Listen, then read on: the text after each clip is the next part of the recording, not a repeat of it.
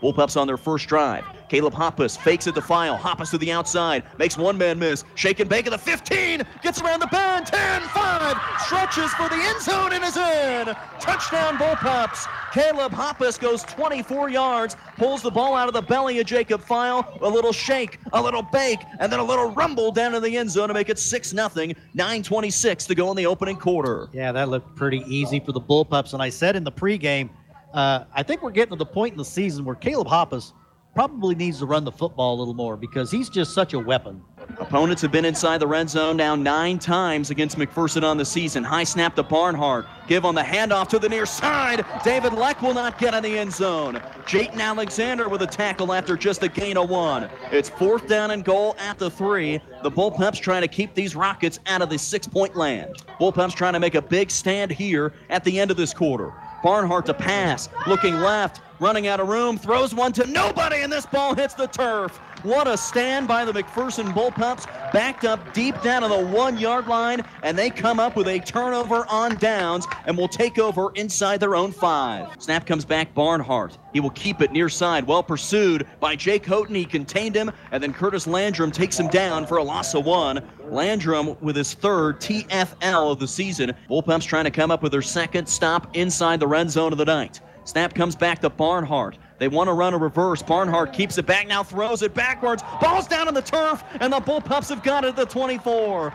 Rosehill was trying for some razzle dazzle as Keaton Stockham picks up the football. They tried to run a reverse with the quarterback running to the top side and getting it back to Kobe Campbell while the quarterback ran inside, turned and jumped like he was Derek Jeter at shortstop and hurled one into the ground. The Bullpups pick up the fumble and a loss of four and will take over at their own 24.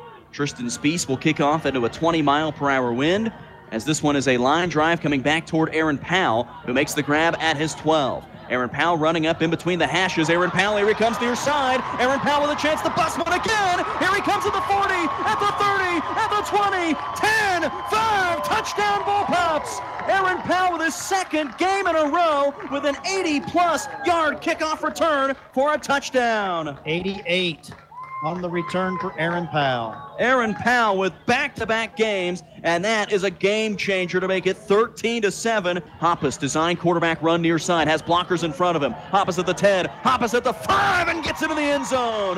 Touchdown Bullpups. Caleb Hoppus with his second rushing touchdown of the night. This one from 11 yards out, and his ninth rushing touchdown of the season. McPherson leads Rose Hill 20 to 7 with 115 to go in the second quarter. And that's the advantage of getting a defense all spread out. Uh, they were looking past to the right. They had receivers out to the right. Hoppus runs the other way, had a convoy. I tell you, eh, Caleb Hoppus can really run the football again. I'd like to see him run it just a little more even. And that will do it for half number one at McPherson Stadium. The Bullpups scored two touchdowns in the final three and a half minutes of the first half, and they lead the Rose Hill Rockets 21 to 7. And Steve, a strange half. Rose Hill was really able to move the ball, and both teams down deep in the red zone were able to come up with nice stops in that first half as well. Yeah, I think the number one priority at halftime is to figure out what the heck's going on against the run because Rose Hill is doing a great job moving the football on the ground. Fullback in front is Bryson Labertu. Give to Jacob File up the middle. He's got a hole. Jacob File to the secondary. There he goes at the 40 yard line as he crossed that 45 and got ripped down to the 39. Nice run by Jacob File right up the chute as he got down to the Rose Hill 39 yard line. First down and 10. Give him 20 on the play. There's that big play you've been looking yeah, for for File. Gets him up to 60 in the game and Fourth and goal from the one. Caleb Hoppus takes the snap, stretch handoff. Jacob File to the outside, trying to get around the bend, dives and makes his way into the end zone.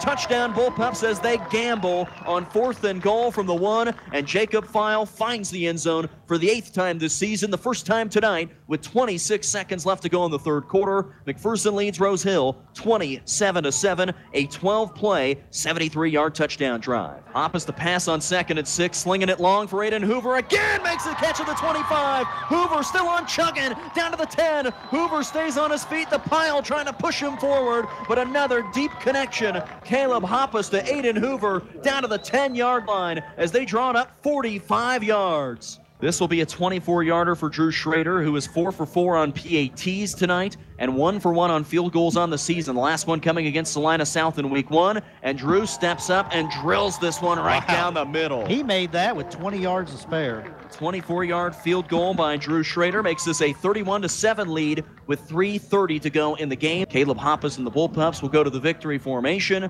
with 22 seconds remaining. Caleb will take his left knee down into the turf. Rose Hill will not use any more timeouts. And the Bullpups, for the third time in program history, begin a season with a 7 0 record. They have now won 27 out of their last 29 games. And how about this, Steve? They are 17 and 2 in the month of October since McPherson coach Jace Pavlovich took over. The Kings of October as they win it here tonight with a final score of 31 to 7. Bullpups win. Bullpups win. The Bullpups win it. McPherson is in the driver's seat at 7 0 in 4A West, and a win next week will put them as the number one seed going into the playoffs. Yeah, just uh, very workmanlike tonight. Uh, I thought the defense was much better in the second half.